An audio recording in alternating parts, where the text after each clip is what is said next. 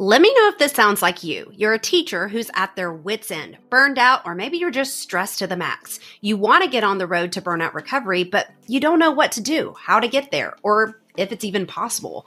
I hear you and I want to help, but we didn't get into burnout on the same path. So why should recovery be any different? That's why I wanted to share with you a brand new free resource that I have on my website. It's called the Personalized Roadmap to Teacher Burnout Recovery. In this quick, less than five minute quiz, you'll answer questions that will help identify your needs, your strengths, and your weaknesses. Once you've completed it, you will have access to the personalized roadmap to burnout recovery that's going to give you your next best steps to take on your recovery journey, packed with resources and support along the way. Head over to teachingmindbodyandsoul.com slash quiz or head over to the link in the show notes. I cannot wait to see your action steps along the way. Enjoy today's episode.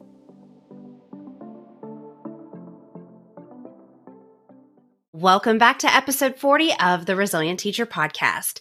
This one is for all of my teachers who either deal with a toxic environment, toxic coworkers, or, you know, like just toxicity in general. If you're tired of dealing with negativity at every corner or just some of those negative comments bringing you down, this episode is for you. If you're not interested, you better be because negativity plagues our profession, whether it's on social media from parents, whatever. I've been there. I've caught the negativity bug before. And according to a survey conducted by the American Federation of Teachers, nearly 70% of teachers report that their school's culture and climate is a significant source of stress. And nearly 80% of teachers feel like their school's climate is not positive. So those numbers right there tell you that dealing with negativity is a widespread issue for teachers, and it underscores the importance of addressing this negativity and creating a more positive and supportive work environment. Negativity and toxicity in the workplace isn't just about our mental and emotional health, although that is important, but these things also impact our students. So, in this episode, we're going to talk about strategies for combating workplace negativity, setting those boundaries, and taking back our control of our own well being even if you struggle to really navigate these situations, because I did that too. So let's get into it. Hey there, and welcome to the Resilient Teacher Podcast, the podcast giving overwhelmed and burned out teachers inspiration, sustainable strategies, and reigniting passion for teaching. I'm Brittany, a special education teacher and teacher resilience and retention strategist, and I am on a mission to inspire educators to prioritize their mental health and individualize their self care routines so that they can live a balanced, fulfilling life as an educator while making a bigger impact in their classrooms and communities.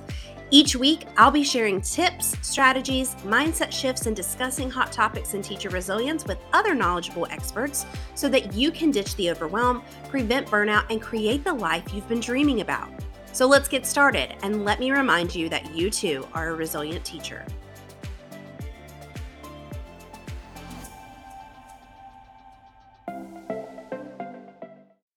Before we get into this episode, I want to let you know that in a couple of weeks, beginning in March, we are going to begin a brand new series. And a lot of you have been talking about this in my DMs on Instagram, and I've just been really excited to bring it to you because I think a lot of my teacher friends can agree that not only do we really struggle with this negativity aspect, but this overwhelming pressure to do more. We get things on top of things that are added to our to do list. And I want you to know that there are ways that we can make our careers sustainable and joyful again, especially if you're like one of those teachers who wants to stay in the field long term. So in the month of March, we're going to be diving into our sustainability series with some of the best tips on making your job as an educator sustainable for you.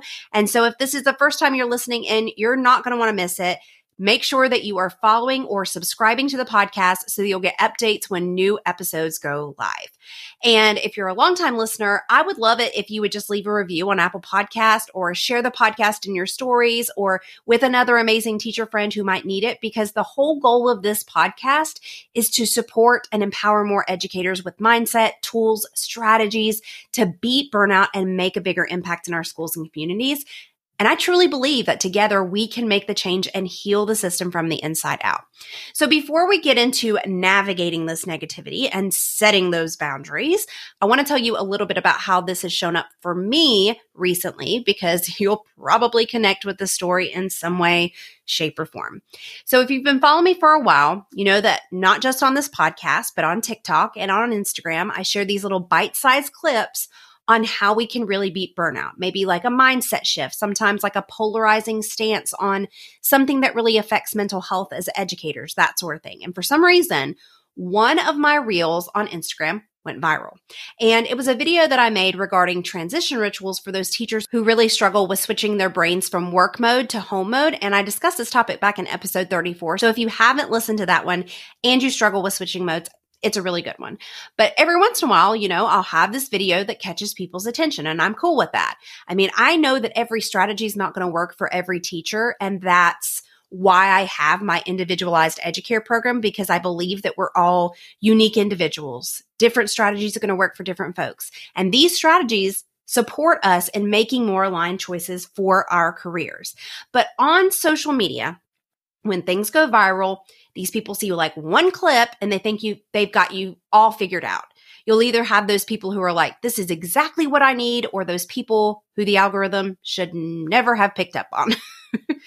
and this video was absolutely no different. I had some teachers who were like, this isn't the reason I'm burned out. Maybe the work could be more sustainable. I don't think we need more self care tips. We need to change the system and change the way that teachers are seen and respected. And then I had some like really negative comments from non educators that were like, all teachers should quit, blah, blah, blah. I got to be honest with y'all. That stuff drives me nuts. I was triggered. I wanted to be like, let's not think we know someone's intention or solutions from one swipe of one video, or even like get petty with those non educator trolls. I could feel myself wanting to act defensively and explain myself to these people. But thank God I'm not that girl that I was years ago who didn't have those boundaries, where I would have wasted a lot of time and a lot of energy trying to convince other people who honestly weren't going to understand my perspective or weren't ready to hear what I had to say. But instead, I don't have to waste my energy on that. The coolest part about social media is that you can always restrict or block your access to that crap. And while we can't really do that in person, although for some situations it would probably be really nice to have a block button, you've probably felt like that too. Maybe you've had this coworker who was just completely negative and only wanted to dump all these negative things going on in your school or the district or the system in general, but never really wanted to find or be part of the solution. Maybe you've had a coworker who was just a gossip and their energy was like icky. Maybe your administrator tries this whole toxic positivity bout with you and you're like a little bit more realistic. Let me tell you this. Sometimes it's worth it to speak your truth, and then other times it's just not. Either way, if you have a boundary, it's not going to drain your energy. And I can remember when I was in the throes of burnout at my school five years ago. The culture was completely different than it is now. And we had this pretty difficult administrator, and that's about as much as I can really say about that. And I dealt with a few toxic colleagues, and I can remember what that felt like. It felt like I had to either prove myself to these people, which I didn't really realize was a stress response at the time. Um, I was entering fawn mode in the whole fight, flight, freeze, or fawn continuum, which I'll definitely go into detail in a later episode. But I felt like I needed to make them like me or use the aggression that I saw around me to make a point that this wasn't a positive culture. That wasn't really effective. I felt like I had to continue listening to some of this toxicity in the workroom and I didn't really know how to navigate that because when you're just trying to survive, it can feel really challenging to know exactly what to do to protect your peace. So, the first thing I want to discuss for navigating this is when you're triggered by something, it's a clear indication that you either need to create or assert a boundary. Feeling anger towards someone or something, you need a boundary. Resentment, frustration, fear, exhaustion, irritation, guilt, shame. These are all emotions that we experience that tell us that we need to create or assert a boundary. And boundaries are like these guidelines you set for yourself to manage your interactions with others, to protect your well being. These boundaries are essential in staying resilient, solid, and content with who you are as a professional and as a human. So they really help you avoid being used, drained, or manipulated by others. And in order for us to really get to a point where we can create and assert them, we've got to connect to self awareness and recognize where we're being triggered. And when I say self awareness, I'm talking about seeing yourself and who you are from the outside. So if you're looking at yourself from above, let's say you're like watching yourself. For me, in receiving those comments, it wasn't just me seeing those comments from my eyes, it was me seeing myself for who I am. I've become a person that I've always wanted to be when it comes to boundaries. So self aware that I am, like, that's not who I am in the long run. I don't want to have to explain myself to people who just don't get it. And it was like, stop. That's not you. So if you're getting drained from the teacher workroom or even like getting aggravated with your students in your classroom or your own children, I want you to stop and think. I want you to see yourself from above where you are. Think about how you're acting and who you are being. Is that who you want to be in the long run? If you can find that self awareness in these situations throughout life, this is one of the highest forms of emotional intelligence. People who are not self aware struggle with setting boundaries because they can't really see themselves for who they are.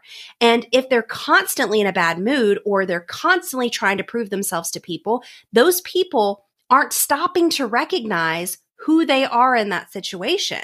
If they don't see themselves, then they're not going to fix it. So I want you to first practice becoming self aware. And this really leads to that first step in creating boundaries that support us in navigating negativity.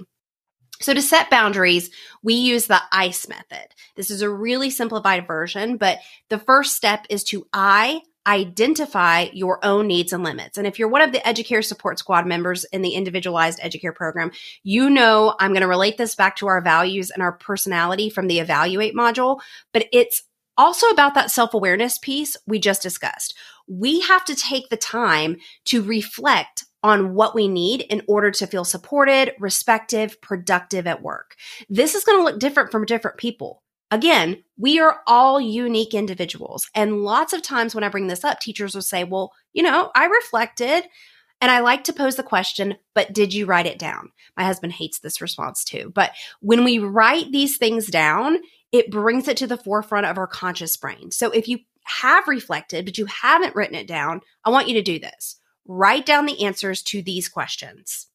Number one, what are the sources of negativity or drama in your workplace?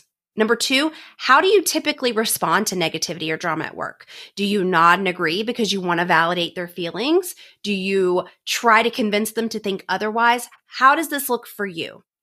Number three, how can you set clear boundaries to protect yourself from workplace drama or negativity? Number four, what strategies can you use to avoid getting caught up in gossip or those negative conversations? And number five, who do you want to be in these situations? Once you have this clear sense of what you need, you can begin to set those boundaries that'll help you achieve those goals. Then the second step in the ICE method is C, and that's just to communicate your boundaries effectively. And it's not always about using words, especially if that's uncomfortable in the beginning. You may just want to take space from these interactions, and that's not always feasible when it comes to the workplace. So it's important just to be clear, direct, neutral or positive in tone to that person. And that is some difficult stuff. It's uncomfortable, especially if you're a people pleaser and you want other people to like you. But we have to switch up this mentality of being more for our own mental health. If you're someone who really struggles with this idea of, what if this person doesn't like me anymore or gets mad because I set this boundary? Keep listening because we're going to get into how you can shift that mindset too.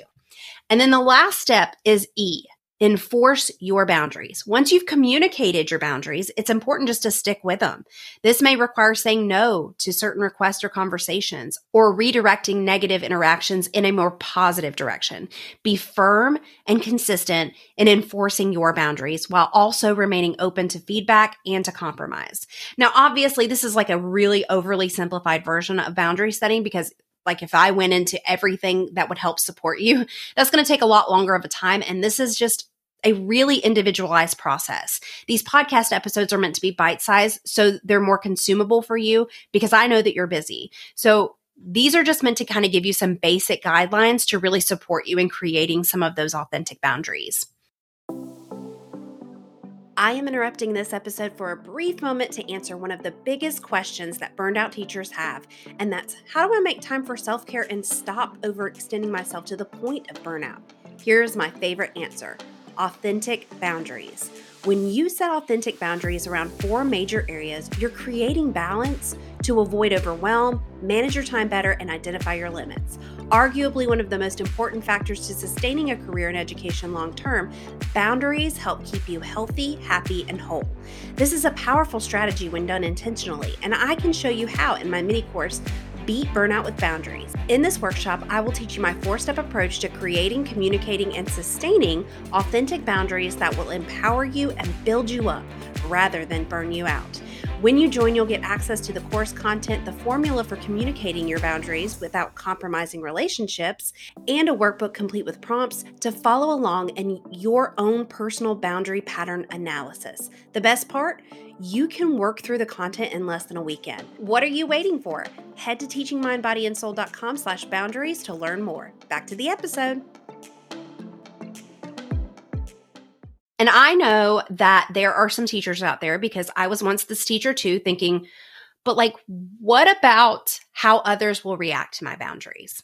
For those of you who are dealing with these negative opinions of others placed on you, or you're worried about how people will react to your boundaries, I want you to remember this. Do not take it personal. Often, these negative interactions that you have with a colleague or your admin or the trolls in my comments, they aren't really about you or your work. Those comments I got on that video had nothing to do with me personally because those people saw less than 60 seconds of a clip you don't necessarily know what that other person is dealing with in their personal life. And there may be difficulties in their professional life that we're not privy to. I read a book a while back called The Four Agreements. It's a really short read, but it will change your perspective on a lot of things. And I like to go back to it when I'm struggling with overcoming an obstacle. But the second agreement is exactly that. Don't take it personally. And one of my favorite quotes from the book is people will love you and people will hate you and none of it will have anything to do with you. The truth is that someone's behavior is never a reflection of your worth or your value. It's always a reflection of how they think and how they feel about themselves. This is called psychological projection, and it's where they take these unwanted qualities that they have about themselves and these unwanted feelings about themselves and they project it onto someone else. So an example of what this looks like is for someone who doesn't feel valuable, they might say, my admin doesn't know what they're doing. This is a crap show. Or a teacher who's really lacking confidence may see a new teacher who is confident and say, well, I don't like him because he's arrogant. He's a know-it-all. See what happens is that person is not looking inside. They're not reflecting. They're not self aware. The more judgmental someone is, the less self aware that they are. So don't take that negativity personally. We're all on this journey doing things at different times, and focusing on that is only going to impact your mindset, your work, and your attitude. So adjust the focus on the locus of your control, you, and your boundaries. And you can always walk away. We think that we have to say something either to validate someone's feelings or offer a solution. But let's be real. If you're dealing with someone who's really negative, chances are they don't want a solution. So you can always just limit the amount of time that you have to spend in those spaces where that negativity abounds. Eat lunch outside rather than in the teacher workroom. Attend meetings when required, but you know, don't stay after. Be aware that this can sometimes feel isolating, especially if your team bonds through negativity. But creating this boundary of removing yourself is just going to maintain your own energy to use on the things that really matter to you. Sometimes that negativity can be too much. When that happens, walk away or excuse yourself from the conversation. Close the door to your office, go to the restroom, grab a cup of coffee, You don't always have to communicate with words to express that you're not here for the drama. You are not obligated to listen, to support, or agree with negative colleagues or admin. Engaging, even trying to provide a more positive viewpoint, sometimes doesn't help. So it's more about protecting your peace. Another thing I want to say is workplace negativity can get you down and it can make you even more negative without even realizing it. We've talked before on the podcast about how burnout can be contagious and negativity is just another contagion. Think of it like this. If you're in a room with people who are all actively getting sick, coughing, vomiting, unless you have protected yourself or you've built up an immunity to it, you're going to get sick. So sometimes we have to take a moment to step back and think about your own thoughts and your own behavior. Go back to those questions you answered on that paper and see if you can identify any negativity that you might be bringing to work. So if you find that you are, in fact, bringing some of that negativity of your own, first off, don't feel bad because I think we all do that. But then number two is to really consider how can you change that? In what areas can you be more positive? How can you let things go or create a more productive experience for yourself and for others? Doing so is going to really help you break that chain of negativity, not only for yourself, but for your colleagues. And if you're one who's feeling the negativity from social media, like what I dealt with, or maybe your feed is saturated with teachers who are complaining about every little thing without bringing a solution, I second what Spencer Cotter said in our interview that we had in episode 15 restrict your access to seeing specific creators, especially if they're perpetuating that negativity that bothers you if you had a post or a reel go viral where you were sharing your experience as an educator, just block those trolls and remember that your people are more important than those who are never going to understand your perspective. Sometimes we get in these states where we think our boundaries are about saying no, but sometimes these boundaries that protect our energy are just really limiting what we're being exposed to. It's about limiting your exposure to those situations, not going into the room with the people you know have a stomach virus or the flu. So if you're dealing with this negativity, please know you're not alone. It is everywhere. But when we shift the value we place on ourselves and we limit our exposure, we limit others' access, and we set those boundaries, we're ultimately choosing our peace. We are choosing to be who we are, and what we ultimately want to become in the long run. So don't forget, you are a resilient teacher. We're in this together. You've got this. Before you go, head over to teachingmindbodyandsoul.com slash podcast to check out any links, freebies, and resources discussed in this episode so that you can start recovering from or preventing burnout and reigniting your passion for teaching. If you liked this episode and it helped you or made you think in any way, I know it will be for other educators too. So subscribe and leave a review so more educators can find this community as well. Did you know that you can have an incredible impact on the teachers in your life? That's right. All you have to do is share what you learned today. Take a screenshot of the episode you're listening to and tag me and post it in your stories. What do you say that we start creating a trail for more teachers around us so that we can start to make the change in the system of education, how teachers are seen and respected, and for ourselves? I look forward to connecting with you more on Instagram at Teaching Mind, Body, and Soul or TikTok at Miss Princess Teach. I am always looking for an excuse to chat more about burnout, resilience, and teacher support. I'll see you in the next episode.